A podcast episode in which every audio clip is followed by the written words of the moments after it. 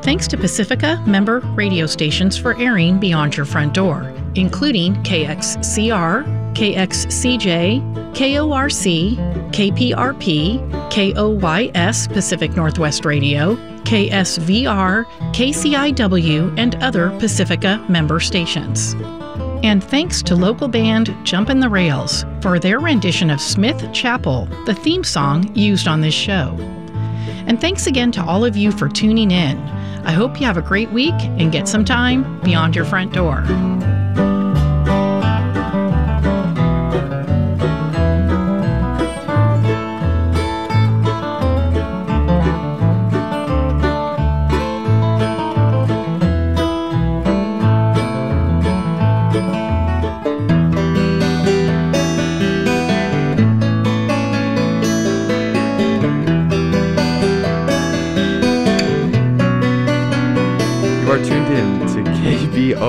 Portland on 90.7 FM and streaming on the web at kboo.fm.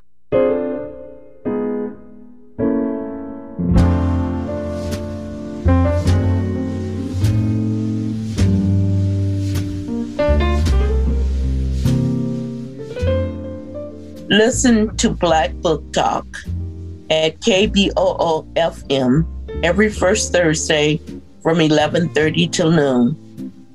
Co-hosts O.B. Hill, Patricia Welch, and Emma Jackson Ford discuss African American authors and books. That's Black Book Talk every first Thursday from 11:30 to noon on KBOO FM.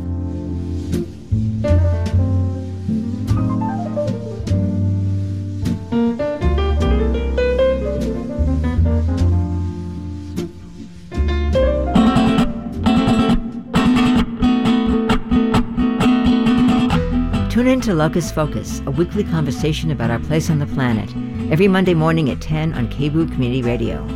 Each week, host Barbara Bernstein talks with local, regional, and national experts, activists, and policymakers about climate change, river protection, the transition from fossil fuels to renewable energy, salmon restoration, forest management, and all the other things that are critical to protect our planet. That's every Monday at 10 a.m. on your community radio station, KBOO. KBOO. This is Radio Eco Shock with Alex Smith. The climate is broken. Are your savings helping the mad new expansion of fossil fuels? From RAND, Dr. April Merleaux names big banks expanding oil, gas, and coal from the Arctic to the Amazon. Where does that lead? From London, broadcaster, author, and science journalist Gaia Vince breaks boundaries in her new book, Nomad Century How to Survive the Climate Upheaval. I'm Alex Smith. Welcome to Radio Eco Shock. What are the coming decades about? Did you picture a nomad century? Award winning science journalist, broadcaster, and author Gaia Vince does. In a book stuffed with science and investigation, Gaia says warming and climate disruption will force at least a billion humans to find new homes. They are already on the move. Is it futile to resist? Gaia Vince is published by the BBC, The Guardian, New Scientist, and more. She produces science documentaries for radio and television. Her book, Adventures in the Anthropocene, won the Royal Society Prize for Science Books. And now we have the new one, Nomad Century How to Survive the Climate Upheaval. From the UK, Gaia Vince, welcome to Radio EcoShock. Thanks, Alex. It's, it's great to join you. What brought you to this vision of vast numbers of humans on the move? I've been uh, following climate change for over a decade now, in fact, environmental change generally. And as part of my research looking at this, I've travelled widely around the world, mainly the global south. And I've already seen with my own eyes quite a lot of climate migration, whether it's villagers in the Andes that um, have had to leave and move to the cities, move to Lima or La Paz because their villages have been experiencing drought year after year after year, and they, their livelihoods have gone in terms of uh, their agricultural livelihoods. Glaciers that have previously fed their fields have melted and disappeared. And there are these enlarging slum housing, I guess, shanty towns built um, around cities from Dhaka in Bangladesh to uh, Mumbai to to Lima, you know, all across the world of people who have been forced to move. And I've also seen it in the rich world. You know, I've I'm half Australian, so I've seen my own family members and, and friends have to move because of bushfires across Australia or um, terrible floods that have uh, made them homeless and then living in temporary housing or, or, or they've had to just completely relocate. And I've also got friends in the US um, that have had to move because of fire or flood. So it's not a problem that is uh, limited only to poorer countries. It, it is happening everywhere. But what we're going to see is this vast wave across the tropics where um, in the coming decades conditions will simply be too extreme for people. And that's where the majority of the migration is going to be coming from. There has been a huge heat wave recently across Asia. Just last week, 11 people at a festival outside Mumbai, India, suffered heat strokes. I mean, it's appalling, and schools have been closed. Buenos Aires has just come out of a heat wave. Uh, Europe, th- there has been forest fires on the border of France and Spain in March. You know, and this is the northern hemisphere where we don't expect spring conditions to have ended until you know at least May. So, in your research, what parts of the world are likely to become uninhabitable if the world warms to three degrees and beyond? Well, so at the moment, if you look at just one metric, if you look at heat, at the moment, about 1% of the Earth's land surface is classed as uninhabitable due, due to heat. But by 2070, we expect some 20% of uh, the Earth's land surface to be uninhabitable due to heat. And that is home currently to about a third of the world's population. So, you know, we're, we're currently home to about 8 billion people. After mid-century, we, we will be looking at 9, perhaps as much as 10 billion. So we're looking at about 3 billion people living in places that are likely to be uninhabitable due to heat. But heat is just one of the um, problems, one of what I call the four horsemen of the Anthropocene. So it's heat, fire, flood and drought. These are the these are the the extreme conditions that uh, affect. They really impact livability. They they um, hurt property, infrastructure. They um, can uh, ruin livelihoods, and they can be fatal for people. So we're seeing um, when we look at the models of the planet as we heat over the century, we're going to see this swayed around the tropics. So it, it goes as far south as um, Australia and Patagonia across the whole of the African continent and up in the US, up as near to the Great Lakes, um, in Europe, up certainly into Spain and, and southern France, and um, across the very populated places of Asia, uh, the whole of most of India and um, China. And we're also, of course, coastlines are going to be affected by um, coastal erosion, much greater storm surges. Uh, we're going to see river deltas, the homes of some of the world's most populous, biggest cities, all affected.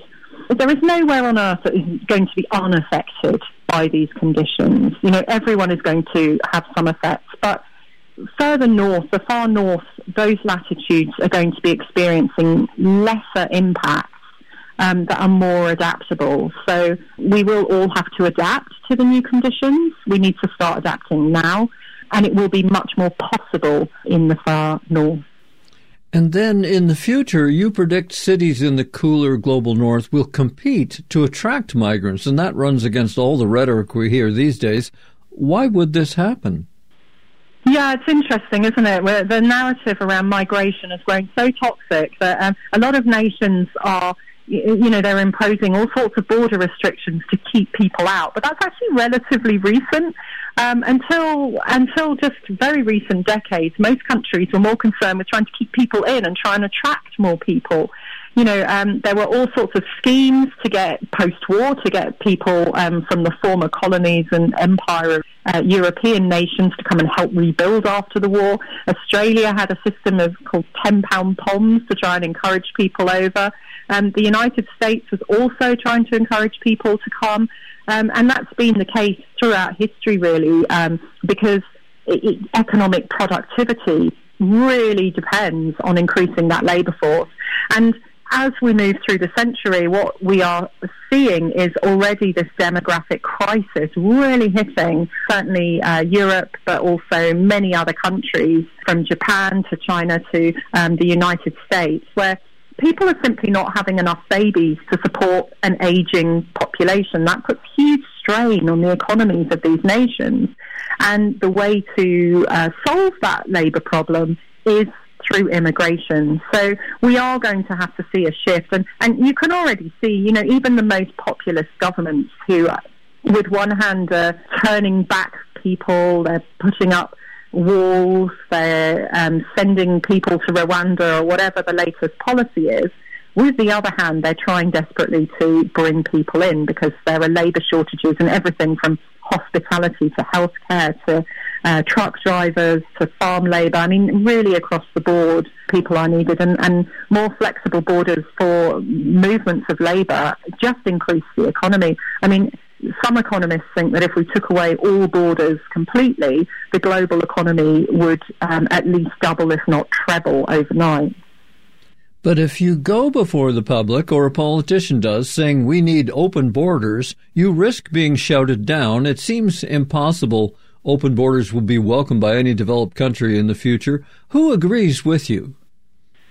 I'm not necessarily calling for open borders, but I am calling for um, a completely different attitude and different policy or different way of managing our borders and, and migration patterns because, you know, some nations are already well aware of that. If you look at Canada, Canada has plans to um, treble its population over the coming decades, you know, and it has a very different policy. But what we have had over recent decades has been this very pervasive, very strong anti migrant narrative, this very nationalistic narrative across many nations, and it hasn't been countered.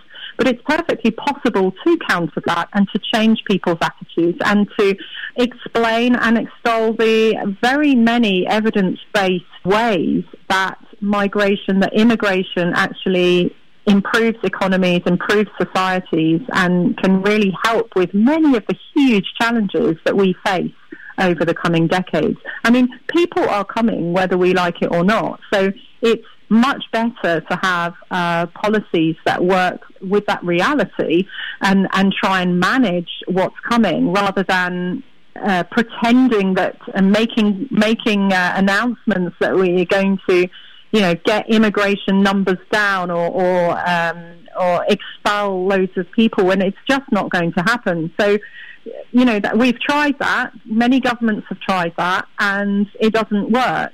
But when you say that people won't won't like immigration, greater immigration, well, you know, I would challenge that actually because despite this very strong, pervasive anti-migrant narrative led by politicians and, and trumpeted by many of the uh, by many uh, of the media, we have got evidence um, through many surveys that the general population is not nearly as xenophobic as governments would like. I mean, if you take my country, Britain, we've just had, well, not just anymore, but we've had a very, very toxic uh, Brexit debate driven largely on the back of uh, this issue of immigration and this notion of, I guess, Britain for Britons. But despite that, if you look at any of the surveys, people are actually more positive about immigration than they were before. They're, they they are uh, year on year becoming much more positive and much they are much more pro all sorts of migrant and immigration questions when they're when they're asked. For instance, should immigrants be treated second class when it comes to uh, job allocation? The answer is no for pretty much everyone. Do you think we need to reduce immigration? The answer is no. Do you think we should increase immigration? The answer is yes. For, for the majority polled um, across the country. Now, you wouldn't know that if you looked at our you know, our actual uh, official government policy, which is more and more draconian um, every month on immigration. But the actual population is far less xenophobic. And I think governments need to be a bit more aware of that and be a bit braver. Um, there's a lot of timidity among um, leaders of all parties and even broaching the subject of immigration because people are so nervous about being unpopular. But the evidence shows that if you uh, explain people movement and labour movement in a more positive way, you know, it doesn't have to be that way. yes, I remember in 2008, British scientist and inventor James Lovelock shocked many when he said Britain will become a life raft. Those were his words for climate refugees. He said the UK should start building schools and hospitals now to be ready for the influx. Gaia Vince, what do you think? I didn't know that. I mean, it's very prescient. He was a very, very wise man. I met him a few times, and um, that's absolutely true. You know, Britain happens to be certainly the north um, the southeast is going to be and is already being very heavily affected by um, drought. We've already experienced some terrible heat waves um, and floods in other places. But the north, if you look at Scotland, for example, sea level rise will not be a problem because Scotland is still rebounding from the last ice age. Um, after being pressed down so heavily by ice sheets, it's still rising and it's rising faster than sea level is rising um, it's actually going to be one of the uh, beneficiaries of many of the climate impacts. It's going to have longer growing seasons. Heating bills won't be so much during uh, during the winter time. So there are places in the north which are which are much more able um, and will be much more livable um, into the coming decades. They will be the strategic centres you know, as, as we go through this, this very challenging century of upheaval. You point out humans are fleeing from the Holocene environment that we evolved into, willy nilly into a hotter, more extreme Anthropocene age. Then comes a remarkable claim, quote, We're all finding our feet in the Anthropocene, and no one has better claim than anyone else to the habitable 21st century landscapes, end quote. Do you mean I have no claim to my homeland of Canada? Well, you know, what do you base that on? What do you base your claim on? I, th- I think we need to start genuinely rethinking this. You know, we are a mammal species. We're a tropical ape that has dispersed over um, a couple of hundred thousand years across, well, actually, the dispersal was much more recent, across the entire planet. You know, we gain our, our rights to our, our square footage of land through accident of birth. And I think that when we collectively, as humanity, and it isn't entirely collectively, of course, it's uh, the richer countries have had much more of a role than poorer countries. But when we collectively make parts of our planet uninhabitable, we must also collectively use the habitable bits to accommodate the rest of our species. You know, we work as a network. The only reason that you can be sedentary in your little space in Canada or that I can be fairly sedentary in my few meters of London is because everything that I need, everything I eat, all the resources, all the things, um, all my culture, everything is brought to me, and it's brought to me collectively from around the globe. You know, I have potatoes from Peru for lunch. I have um, beans from uh, Syria. You know, I, I everything I have everything I own has come through this network of humanity from across the globe. Um, and by strangers who themselves are moving around, they are doing the migration, and the and the secondary migrations of our stuff have carried them all there.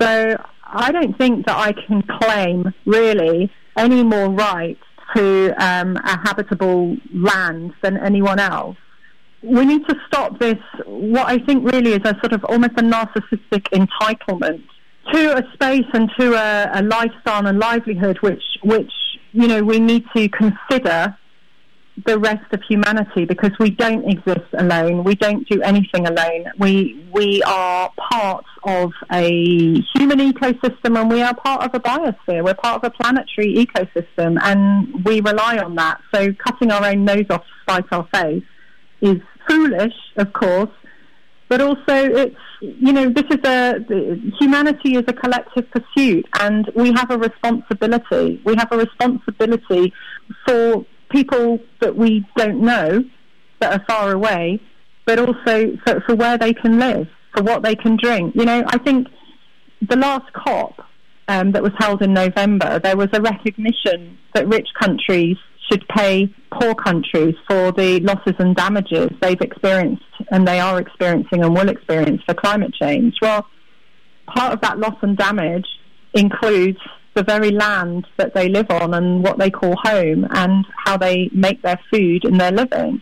And, you know, if that disappears, well, we have a responsibility as, as a humanity, as a, as a species, to help provide that for them elsewhere. This is a climate emergency. Find out more on the blog ecoshock.org. No sign up, just the latest info, free for all. ecoshock.org. You are tuned to Radio EcoShock. I'm Alex Smith from the UK. Our guest is author and broadcaster Gaia Vince. We're talking about her book Nomad Century How to Survive the Climate Upheaval. You write about Spain and saying that from 2000 to 2009 they added 6 million immigrants, and yet we haven't seen much about anti immigrant protests or politics in Spain. Why not?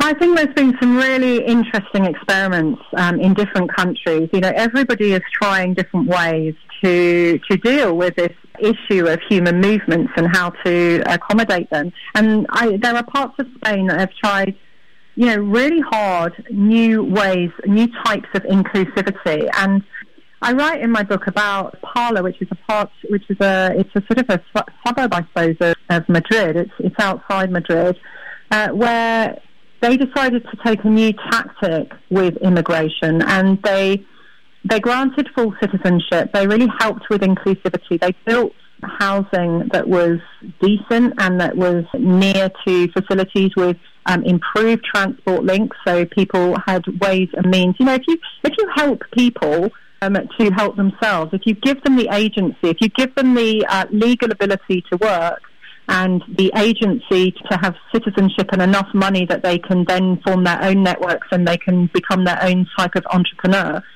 These people repay the state more than, far more than uh, the initial input through taxes, through um, the education of their children, through um, all the services and, and social benefits that, that, and cultural benefits that new citizens bring.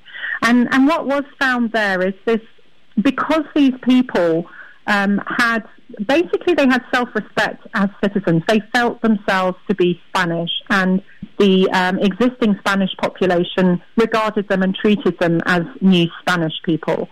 So they were not sort of segregated into um, ghettos of migrants, which happens frequently in, in other cities where immigrants are sort of all housed in a block on the outskirts and it's really degraded and they're not allowed to work and they're not, you know, they're, they're given an absolutely tiny stipend and it's, it's very impoverishing. These people felt like they felt Spanish, they felt like citizens. And when the economic crisis hit, while other immigrant areas um, in France and Germany and, and, other places experienced a lot of unrest among, um, you know, migrant populations who experienced incredible poverty at the time, the ones in Parla in Spain did not. They did not. Um, they also experienced poverty, but you know they got through it without protest and without conflict with the. You know there wasn't this rise of racism. There wasn't this rise of conflict at all within the society. It, it held together and they helped each other. And I think that is really a lesson. Social. You know when we talk about immigration working and being managed, we need to talk about, first of all, the need for financial investment, you know, ensuring that people do have access to housing, to infrastructure, to um, health and education services and, and everything that, um, that people need as citizens. Um, and that's, you know, that's a problem when many governments are failing to provide that for their existing population. This is a policy failure. That's, that's what's happening. So, so that initial financial investment needs to be made. But just as important is the social investment, that investment in true inclusivity that accepts that people coming are not lesser, they're not aliens, they are new citizens, they are part of the city of tomorrow, they are their children and your children are the the generation that makes up the the future of your country. And and I think that that what we're often talking about, really, the, the elephant in the room is, is challenging racism because many of the people coming um, are coming from tropical countries where they have more melanated skin than many of um, host populations in the northern in the northern hemisphere, far north especially. So we're talking about um, more darker skinned people moving into more homogeneously white skinned areas, and there is this very uncomfortable ethno nationalism that's been building over um, recent um, years, which which is this narrative that there is um, a pure, I don't know, Swede or a pure um, German or a pure whatever Czech person, and this is this is rubbish. Every single population genetics study shows that we are completely mixed up. We are from everywhere. We were until very recently migrants, and you can see that. We were all migrants. You can see that in our DNA. There isn't any pure ethnically ethnically pure race that really belongs to a place. That's just not true biologically, and um, and we need to challenge that. We're going to need international planning. Does the United Nations have a plan for this mass migration under climate change? Well, I mean, there has been just in the last few months movements towards. Um, there is this kind of compact compact on migration, which was uh, which was an attempt to look at this uh, in 2018, but it's not legally binding. It's many countries either refused to sign or um, abstained. They either re- objected or abstained to signing this compact. So it's very much kind of an intention to start thinking about it and maybe do something at some point in the future. But you know, this can't wait. We really do need something. We need, I think, a new UN um, agency, but with teeth to actually act because we, we have a completely broken immigration system globally, and it is a global issue because people are moving not just within nations but across borders and across regions. And at the moment, much of this um, is very dangerous. It's not at all facilitated, and um, because of the danger, huge sums are being paid to uh, all sorts of criminal gangs people are dying needlessly, and they're also being held in, you know, refugee camps or um, in some sort of enclosure. I mean, they're basically prisons. They can't get on with their lives. They're not, you know, this is not a way to help host societies or society countries of origin or the migrants themselves. Everybody loses um, in this game, and we could do so much better. You know, people move to where there's work. You know, that's where they're trying to move. Unless they unless they are fleeing instantly an extreme catastrophe, um, an evacuation scenario, most people are migrating in search of a better life, in search of work, and they're migrating to where the work is. There is a need for this labour, and you know we're not matching these um, at all. So it, it damages economies, it damages societies, and it damages families, people. It seems absurd you and I are talking about displacement possibly of billions of people due to human made global heating, which we could have avoided, but here we are. Are you finding many people ready for this conversation?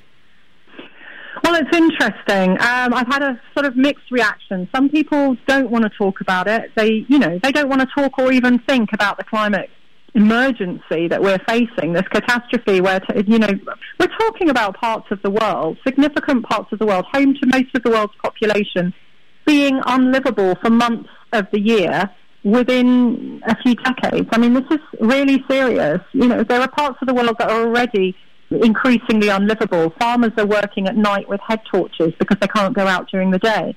That is not a life. But, you know, people are going to be fleeing. And so the responses have been kind of stick my fingers in my ears and cover my eyes, you know, uh, or hostility to the idea of migration and to the idea of climate change. But that is, I have to say, as far as I'm aware, a very small minority view, actually. The majority of people are relieved someone is actually talking about this now because this really is, uh, you know, it is a growing crisis in the making. You know, we, we know about climate change. We know that, you know, countries are on fire, they're flooded. I mean, the Miami newspapers last week were leading with huge stories about about the floods taking over the cities, and yet people are still investing there. We need to wake up to the reality. Gaia Vince, what are you working on next? Oh, well, this is for me a very important issue. Looking at looking at the ecological change that we're experiencing and, and sort of documenting it. So, I'm, I'm working on um, um, a book about to try and explain our place in the biosphere for children. I'm trying to get my head around making people understand or trying to help people understand what we're facing and, and understand myself as well because it's it, you know it's conceptually difficult what we're going through. It is an it is an enormous upheaval this century and it's something that you know humans haven't really experienced before. Where are the best places for listeners to keep up with your work? Well, I'm on Twitter briefly until until uh, you know that becomes impossible. So I'm, and I have a website, wanderinggaia.com, and on Twitter I'm Wandering Gaia. Check out that site. Uh, from the UK, we've been speaking with author and broadcaster Gaia Vince about her book, Nomad Century How to Survive the Climate Upheaval. You can find out more in my show blog at ecoshock.org. Gaia, thank you for sharing your time and your vision with our listeners. Well, it's my great pleasure, Alex. I'm Alex Smith for Radio EcoShock. Coming up, is your bank funding a wrecked climate for you and your family? Probably. April Merleaux is next.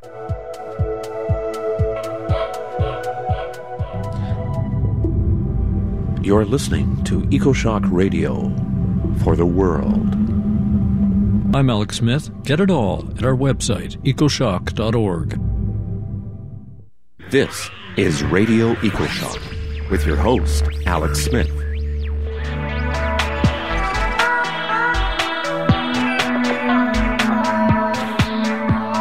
Net zero, blah, blah, blah. Actually, the world's biggest banks are funding more fossil fuels, not less.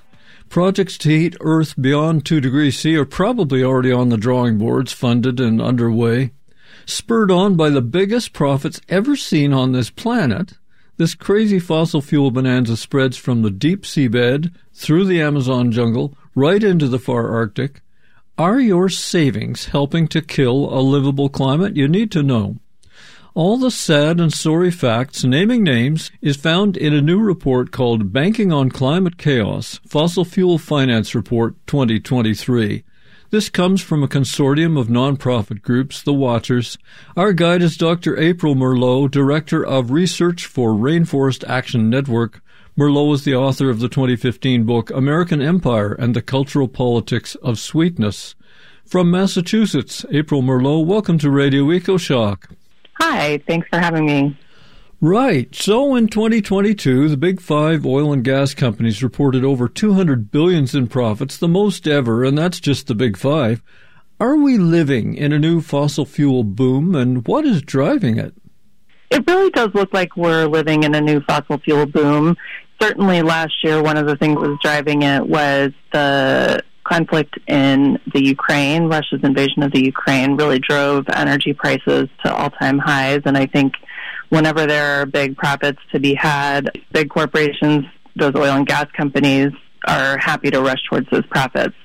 So we saw lots of companies that had proposals, particularly for liquefied natural gas, but for some other of the dirty unconventional oil and gas sectors, also plans that they had kind of put on the shelves for a few years suddenly started dusting those off last year when when they started to see prices going a lot higher and really jumped on that moment to expand liquefied natural gas and other fossil fuels that we know we just can't not only don't need but really can't stand to extract and burn if we're going to stay within our climate goals. Do you think the big banks and the fossil fuel companies know what happens if they go ahead with their expansion plans as far as the climate goes? That's a hard question. We've got pretty good evidence that fossil fuel companies have known for a long time that burning fossil fuels increases concentrations of greenhouse gases and that those greenhouse gases are heating up the planet and that's likely to make it unlivable for all of us. And the fact that we know that they've known that for a while makes me not particularly trust them. So, for example, we sometimes hear from banks that they want to fund their clients to transition away from fossil fuels and to take the lead on a decarbonized economy. And I don't share that trust in fossil fuel companies to be able to lead us towards a decarbonized future, given that they've brought us to where we are right now. Banks, I think, have a little bit better chance of uh, being taken seriously in their climate commitments. We have definitely seen some movement among banks, the biggest global banks in the last few years, in terms of beginning to articulate some climate commitments. Those climate commitments continue to be not ambitious enough to meet the challenges of the moment. And in many cases, we see loopholes that allow them to continue financing fossil fuel companies and raking in the profits that we know can come from those, particularly in times of high geopolitical conflict, like last year with the conflict in the Ukraine. This expansion, as your report makes clear, is going on all over the globe, and my studio is near Vancouver, Canada, so let's start here. We know the Alberta tar sands are among the most carbon intensive fuels in the world, and you should read that as the most polluting. Who is paying to keep them going and even fund new projects there? I mean, unequivocally, the top Canadian banks are the ones that are behind the development of the tar sands financing the key companies that are doing the work there. So we see something like 88% of financing for tar sands companies is coming from those um, main Canadian banks, RBC, Scotiabank, TD. Those are the key actors financing the tar sands companies. Yeah, but they're all in there. The Canadian Imperial Bank of Commerce, Scotiabank, Bank of Montreal. Basically, that means everyone with a bank account in Canada is funding tar sands climate wrecking, whether we know it or not. Shouldn't the banks at least disclose their toxic investments? Maybe we should have to sign off. Yes, I agree. I will pay for the tar sands and the climate wreckage. yeah, unequivocally, I think that's spot on, and I think that's the sort of absolute minimum ask is for banks to be disclosing in a much more clear way exactly where their financing is going. And in addition to that, really setting much more ambitious kinds of targets for how they're going to decarbonize the portfolios that they've got. So we see RBC expanding their financing to major tar sands companies like Cenovus and Enbridge, right? Those two companies got 20.8 billion um, in financing in 2022 from the 60 banks covered in our report but again, the lead the lead banks on that are just across the board uh, Canadian banks. So, a bank practically unknown outside America is the fastest growing investor in climate doom. I'm talking about PNC Financial Services Group based in Pittsburgh. According to Wikipedia, PNC is on the list of the largest banks in the United States by assets and one of the largest banks by number of branches, deposits, and number of ATMs. So this is no Wall Street player or hedge fund. PNC is a consumer bank. It's using the money deposited by ordinary Americans to increase their fossil fuel financing by 77% from 2021 to 2022, according to your report. Some of our listeners may bank with PNC. What can they do about it? This is a tricky question, partly because we don't see a whole lot of banks that are doing really, really well in terms of, of their climate commitments. So it's not exactly easy for me to say just go shift your money to some other bank that's doing a lot better because we don't actually see any super great examples other than a couple of banks like La Banque Postale in France. Um, my advice is really to take seriously the mission that the banks have, which is to protect our money, to evaluate the risks into the future that might come up for our money, and to hold them accountable to that, right? To say climate change is actually the most significant risk that's facing us in our current moment, and banks have an obligation, right, as a foundational institution in our society, as an institution that we all trust with our savings, with our retirement. I, I think we have a, a right to expect them to be taking rigorous account of, of these kinds of risks and to make that known to them as customers right? Particularly for a bank like PNC that has such a strong consumer banking uh, angle. For me, the most frightening fossil fuel projects are appearing in the Arctic. Everybody knows the Arctic is warming four times faster than the rest of the planet. If that permafrost thaws and releases all the carbon stored there, we are literally toast. I thought there was some sort of unspoken agreement against exploiting the Arctic, but why new projects like the Willow in North Alaska they're happening right now? Why is that? Your guess is as good as mine why anybody thinks that's a good idea. I understand that in order to accomplish that, they even have to refreeze part of the permafrost because the drilling equipment um, needs to have the permafrost frozen and the fossil fuels that are it's extracting, the burning of them is making that permafrost thaw. So it just defies all logic as far as I am concerned. One of the things, and I, I'm glad you brought it up because we see loopholes in bank policies. So banks are able to what really looks like greenwash um, through some of their policies. We saw a number of banks over the last few years issue Arctic exclusion policies, so saying that they wouldn't that they wouldn't fund projects for oil and gas extraction in the Arctic. There are a couple loopholes around that. The first loophole is the one that we see with the Willow project, which is that those exclusion policies specify that they won't give project finance. Well, project finance is a very specific kind of financial transaction where the proceeds are designated for a particular project. It gets written uh, into the balance sheet in a particular kind of way. The use of proceeds are really clearly articulated for that kind of finance. Unfortunately, or fortunately, depending on which perspective you've got, only 4% of the transactions that we've got in our data set are project finance. So that means if a bank has made a policy and said, we won't finance any projects in the Arctic, so only 4% of all of our deals are project finance and thus would be applicable to that. So instead, more typically, what we see is oil and gas companies and coal companies too, instead of asking for project finance, they borrow money either through a loan or they issue a bond, and the use of proceeds is designated as for general corporate purposes. So they don't specify a project that they're going to apply that to. They just say, we're going to use this for general corporate purposes. It's going to go where it needs to go to facilitate our ongoing business.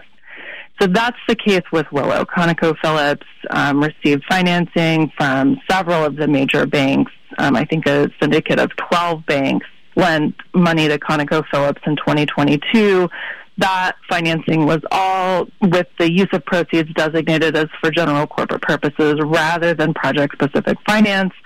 So that Arctic exclusion policies that some of those banks had didn't apply in that case.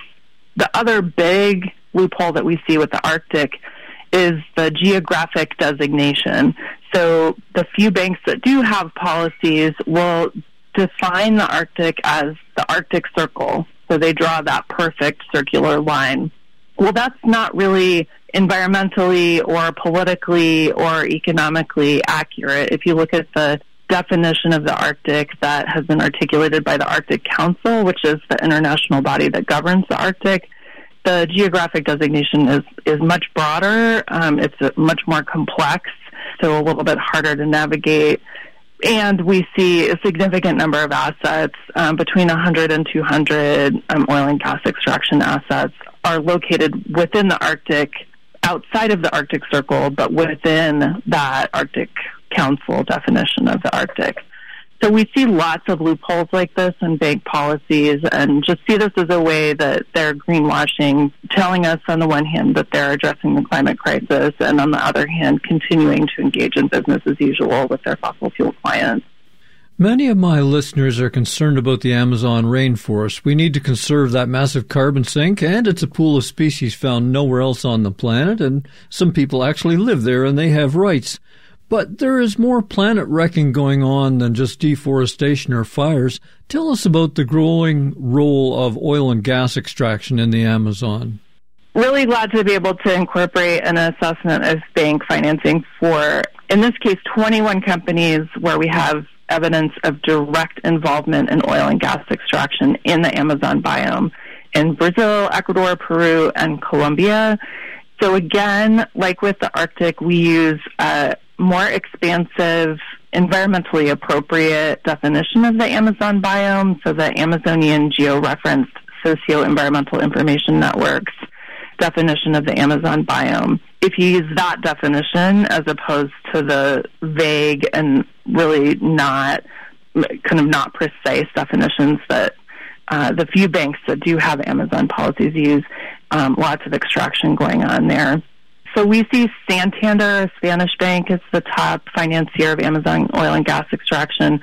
But some U.S. banks, J.P. Morgan Chase, Citi, Bank of America, also have exposure in that region. Um, we see some really pretty reckless projects happening. Geopark is a big driller in the Colombian Amazon, really has a bad track record of environmental and social issues and a long history of, resistance and fight from indigenous folks on the ground. Frontera, Gran Tierra, a couple other companies that are drilling. And we just know that in places like Amazonia, where um, there's a high level of biodiversity, and that biodiversity is standing in the way of extracting oil and gas, we see forest destruction, and we see companies just plowing over the rights of indigenous peoples, human rights, just tremendous pollution and irreparable damage that happens as a result of this. It's lawlessness in the jungle, and it's being funded by banks that we know and perhaps are invested in. You are tuned to Radio EcoShock, now broadcast by over 60 college and community radio stations in the United States, Canada, Britain, and Australia. I'm Alex Smith, saying, as we head into a crisis of energy, economy, and the environment, we need alternative voices more than ever. Please support your local nonprofit station. You are tuned to Radio EcoShock. I'm Alex Smith. Our guest from the Rainforest Action Network is April Merleaux, Director of Research. We're talking about the new Banking on Climate Chaos Fossil Fuel Finance Report 2023. April, as American coal miners go bankrupt and coal's share of electricity production falls in the U.S., we think of coal in the past tense. But what did your report find out about financing of coal in China and India? Coal financing does seem to be declining. Uh, the cost of capital for coal developers is increasing, which I think is a good sign in some ways because the more expensive it is to produce coal, the more likely folks are to stop producing it because it's reflecting the true cost to our society. We do see um, with coal power the investments that continue to go in, or the financing that continues to go in to support coal power are predominantly coming from Chinese banks. So we've got 13 Chinese banks in the scope of our report, and the vast majority of the financing to coal power is coming from those banks.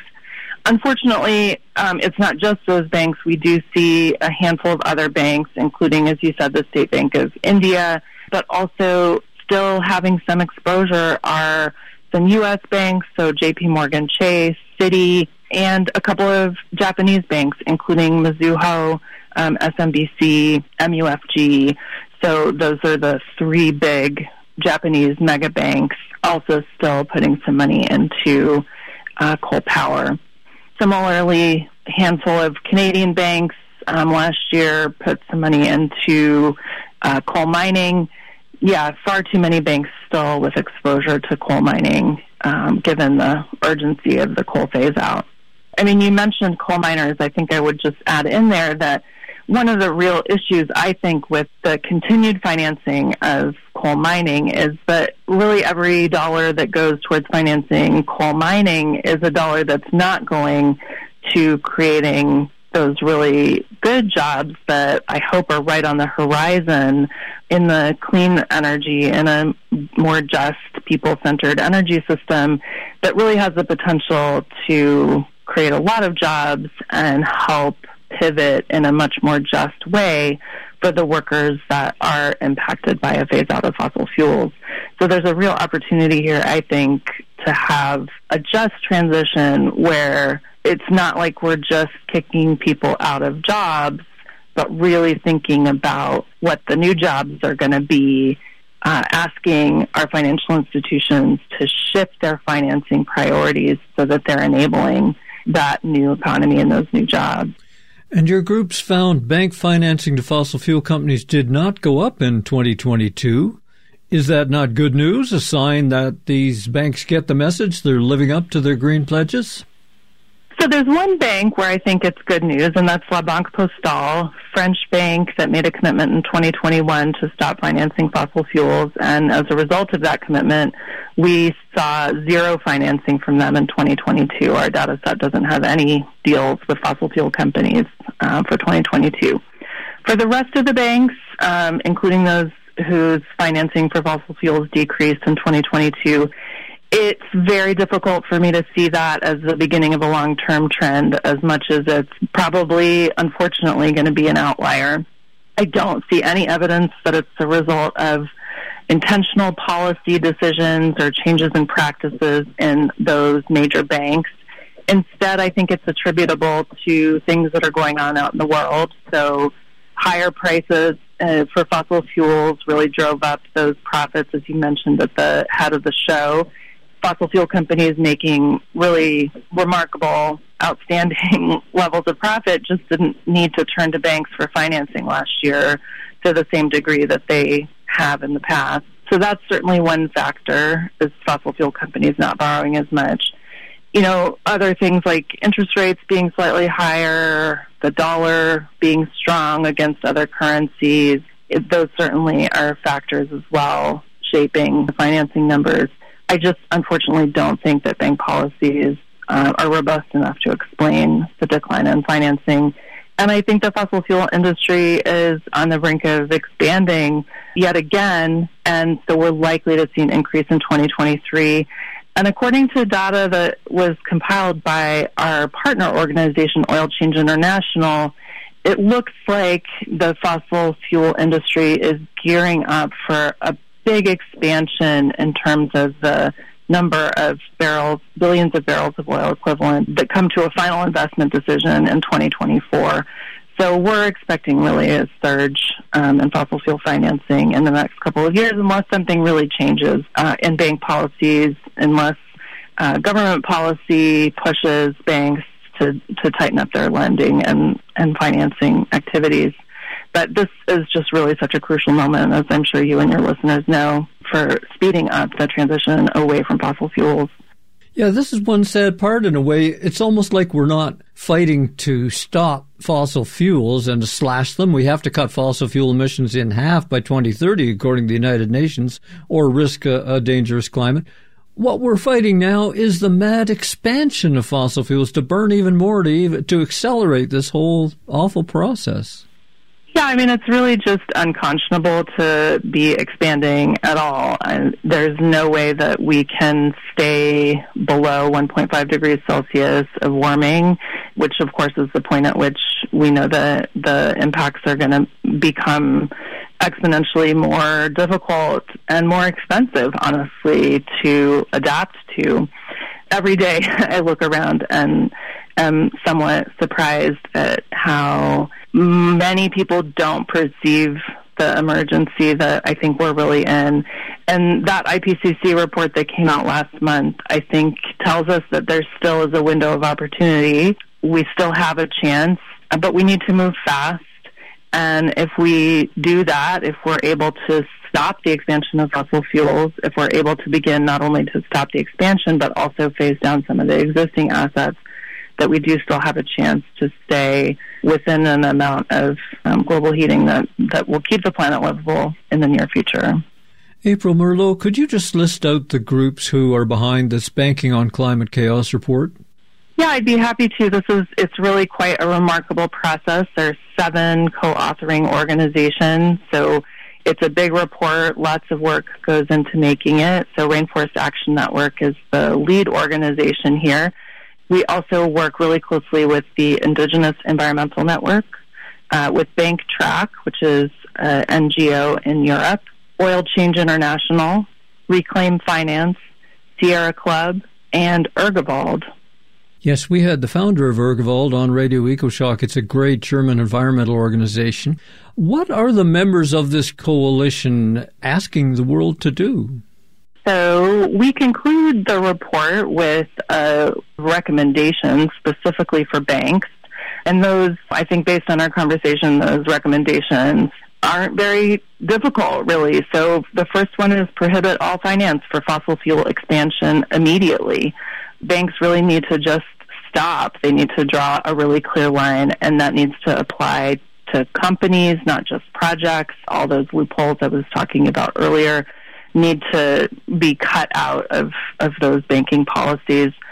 We've seen a lot in the last couple of years of banks talking about their emissions reduction targets um, and their net zero targets. And I think on the one hand, that's very helpful. On the other hand, we see many of those targets lacking ambition. And so we call on banks to adopt absolute financed emissions targets, so really rigorous targets that are going to lead to a, a reduction in the absolute emissions of their clients. We call on them to demand robust transition plans for all of their fossil fuel clients, including the existing ones, not just new ones.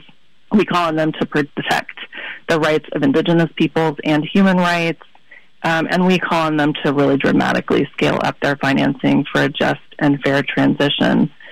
So, not too many demands, but a lot goes into uh, making those realities. We know these are really complex institutions that do a lot of work to keep the global economy moving, but also have the potential to really support some pretty harmful projects on the ground. And really, I think as customers of those institutions, we all have the right and the obligation to be asking those institutions to live up to the promise of keeping our planet livable.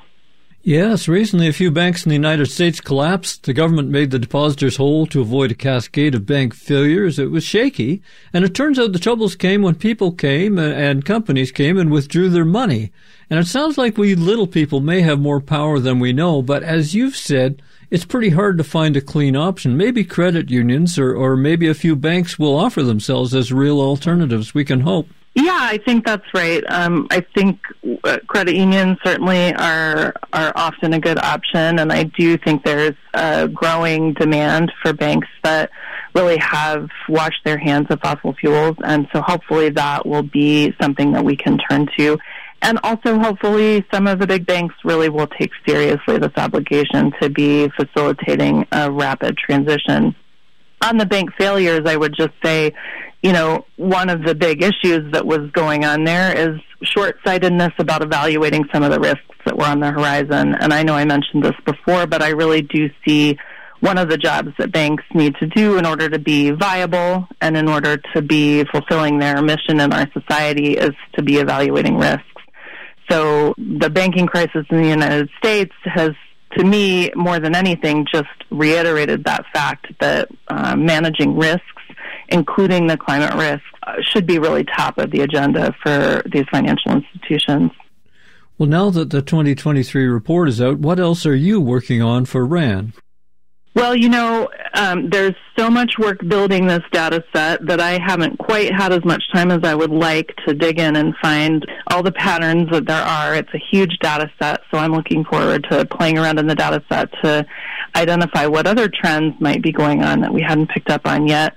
And I'll probably write a couple of other reports um, over the next couple of months. I'm certainly interested in writing a report about the loopholes that I was talking to you about, trying to understand a little bit more clearly how those loopholes are enabling banks to continue business as usual. Also, really interested to think about the relationship between bank policies and the financing they offer. So, our report incorporates some really great analysis of bank policies that's done by our partners at Reclaim Finance and bank track. Um, and so really looking forward to trying to figure out how to effectively assess the relationship between um, those bank policies and the actual financing banks are putting out. Well, the report's easy to read, lots of good graphics. Where can our listeners uh, download it? Yeah, so we've got a beautiful website called bankingonclimatechaos.org, and you can explore the data. There's some data downloads. There's the full PDF of the report that you can download. It includes, in addition to the data and to the policy assessment, frontline stories. So, stories from folks who are fighting really disastrous fossil fuel build out around the world, including in liquefied natural gas in Africa and Asia and the United States, North America. From the Rainforest Action Network, we've been speaking with Dr. April Merleaux, Director of Research. Find more links and my notes to follow up in my show blog at ecoshock.org. Thank you for throwing light on this matter, April. Yeah, thank you for having me. I'm Alex Smith for Radio EcoShock. Radio EcoShock, bringing you voices that matter. I'm Alex. Thank you for listening again this week and caring about our world. Uh, you're on the air, coast to coast AM with Art Bell. Hi. Yes, Mr. Bell. I'm going to give you an explanation of why the so-called global warming is occurring. Instead of just letting you and all your liberal listeners attack our glorious oil companies, our great American oil companies. Gr- glorious oil companies? Yes, they are. They have done wonderful things for this country and have built us up into a wonderful powerhouse of economics, but don't try to get me off topic here. I'm going to tell you what is happening with global warming. Is because hell is becoming hotter, Mr. Bell, Because- as more filthy souls are cast down into the center of the pit of hell. Yes. Stoking the fires of hell, right? The boiling fires, the boiling pits of sewage of hell are becoming hotter every day. It's leaking out and It's causing out. global hellish warming. That's correct.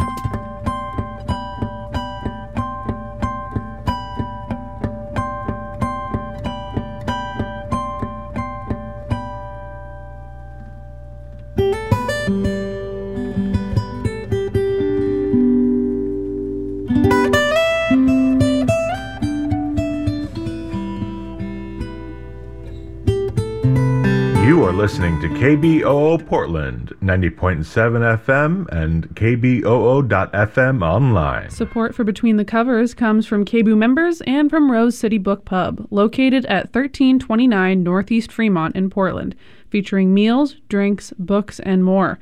Information at rosecitybookpub.com. I'm Doug McVay, host of Free Culture Radio. Every month we bring you 30 minutes of news and information about people who use drugs as we discuss topics like safe supply, safe consumption spaces, decriminalization, legalization, harm reduction, human rights, civil rights, and much more. Tune in and listen to Free Culture Radio on the third Wednesday of each month from 6:30 to 7 p.m. Pacific here on KBOO Community Radio 90.7 FM. Hi, this is Judy Collins, and you're listening to KBOO in Portland.